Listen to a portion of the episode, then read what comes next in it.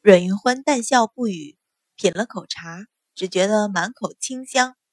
想不到堂堂皇子还有这一手功夫。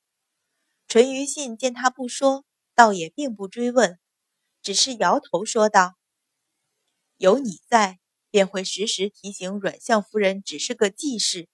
何况阮相夫人悍妒，我也不是第一日听闻。只是我百思不解，你是如何知道那些人的身份？那两个人，他用尽了酷刑，才让他们招出是建安侯府的人。”阮云欢挑眉道。四殿下如何肯定，我就知道那些人的身份。那夜贼人袭营，你丝毫不显意外惊慌，似乎是早已料到。后来贼人被擒，你天一亮便走，丝毫不好奇那些贼人来历，可见你是一早就知道的。淳于信说的虽慢，却一个字一个字说的极为肯定。阮云欢笑道：“我有随从十二人，自然安枕无忧。再说，贼人袭营，奔的可是四殿下的帐子，我又何必惊慌？至于贼人来历，挑唇笑了笑，淡淡道：‘天子脚下，敢于行凶之人，必有些来历。我初来乍到，还是不惹事为妙。’”阮大小姐倒是一点都不好奇啊！好奇害死猫，云欢可没有九条命。淳于信定定瞧了他半晌，终于大笑出声：“阮云欢，你以为我会信你？”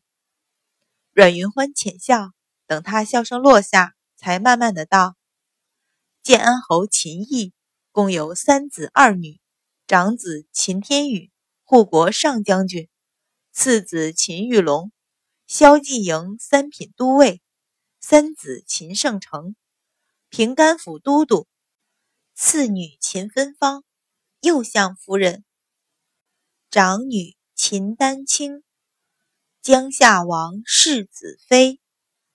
他语气一直清淡缓慢，故意把次女放在长女前头来说。说到最后一句话的时候。语气突然转为滞涩，一字一字的吐出：“江夏王的嫡长女，可是当今皇帝的良妃娘娘，二皇子的生母。”淳于信听他将秦家了解的这样透彻，颇感意外。到听到最后一句，不由心头一跳，一双幽深的眸子突然转为凌厉，直直盯着阮云欢，冷道：“你的意思是？”阮云欢嗤的一笑，笑容变得轻缓，说道：“我只说建安侯府树大根深，又极为显赫，又何必花那么多气力与我一个小女子为难？”淳于信眯了眯眼，陷入深思。当朝一共七位皇子，除三皇子出身卑微，其余六名皇子的生母都出自名门。其中二皇子的生母梁妃娘娘是江夏王的嫡长女，身份最为显赫。其次就是自己和五皇子的母妃陈贤妃。如今皇后一族眼看着没落，太子也不得父皇宠爱，难道二皇子有意皇位，第一个要除去的竟然是自己？淳于信想要不信，但想到那一夜袭营。虽也有人攻向阮云欢的帐篷，但大多贼人却是冲着自己而来，又哪里想得到阮云欢在营地布阵的事？皇储之争向来就是残酷激烈，又容不得他不信。阮云欢见他神色，知道他就算没有全信，也已经对二皇子起疑，便淡淡一笑，问道：“四殿下今日相邀，就是为了此事？”淳于信回神，含笑道：“自然不是，我只是……”话说半句，却说不下去。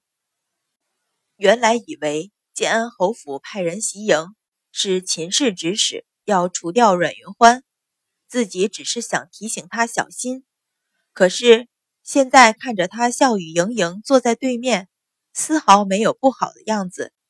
突然之间。他不明白为什么对他会如此关心。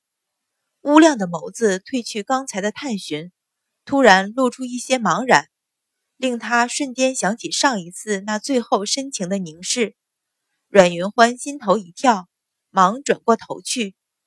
上一世虽然有淳于昌设计构陷，但是淳于信也绝不是无能之辈。如果不是因为要保全自己，他一国之君怎么会落得和自己一起被万箭穿心？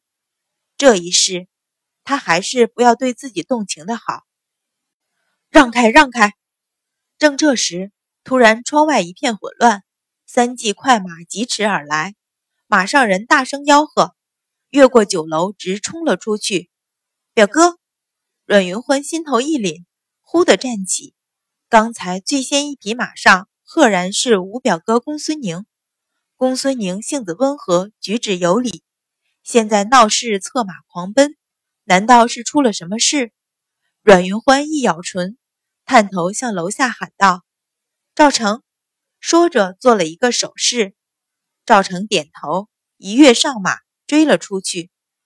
淳于信微微挑眉，目光向对面屋顶一扫，微不可见的点头。在那边屋脊之后，两条黑影无声无息的掠起。也向公孙宁消失的方向追去。